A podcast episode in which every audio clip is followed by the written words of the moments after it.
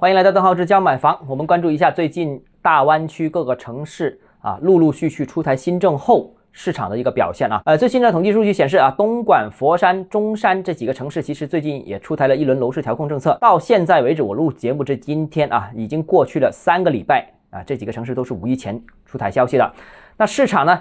有了一定程度的恢复，但仍然处于一个相对低迷的区间在运作。在五月十六号到五月二十二号这个星期啊，这个东莞的一手房啊网签总量只有多少呢？一百九十套，非常低迷，比上上周的三百套啊继续进一步下降。所以看到，其实东莞的整个市场好像还没有恢复啊。虽然东莞已经出台了两轮楼市的这个刺激政策，但佛山呢？佛山上上个礼拜啊成交量已经是回升到两千套，上个礼拜能达到一千三百套以上。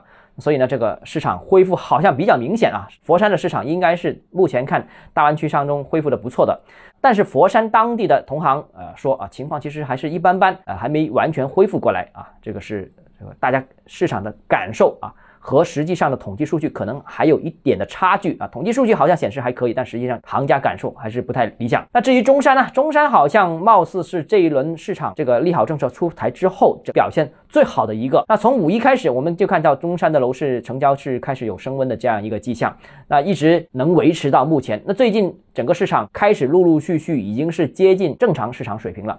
那需要说明一下啊，中山其实已经是连续出台了三轮的楼市的利好政策、松绑政策。那包括呃五一前的这个购房门槛下调到大专啊，包括这个上上礼拜公布的土地出让金啊，支付百分之五十，开发商就可以动工，还有这个。本周我们见到的电价政策可以上下浮动百分之十五啊，正是因为这些政策到位，市场才有了这样一个机会啊，所以现在我们看到中山的市场在恢复当中。那再看看大湾区的两个一线城市，一个是深圳，一个是广州啊，这两座一线城市其实到目前为止。情况还是比较接近啊，呃，广州依然保持在每周成交大概一千五百套这样一个水平，这个只是正常市场水平，大概是百分之六十左右。那深圳呢，一手房当然有限价，所以就是很特别，就不用说了。那深圳的二手房市场呢，依然受限于二手房指导价格，市场仍然很低迷。由于政策没有松动啊，所以这两个一线城市。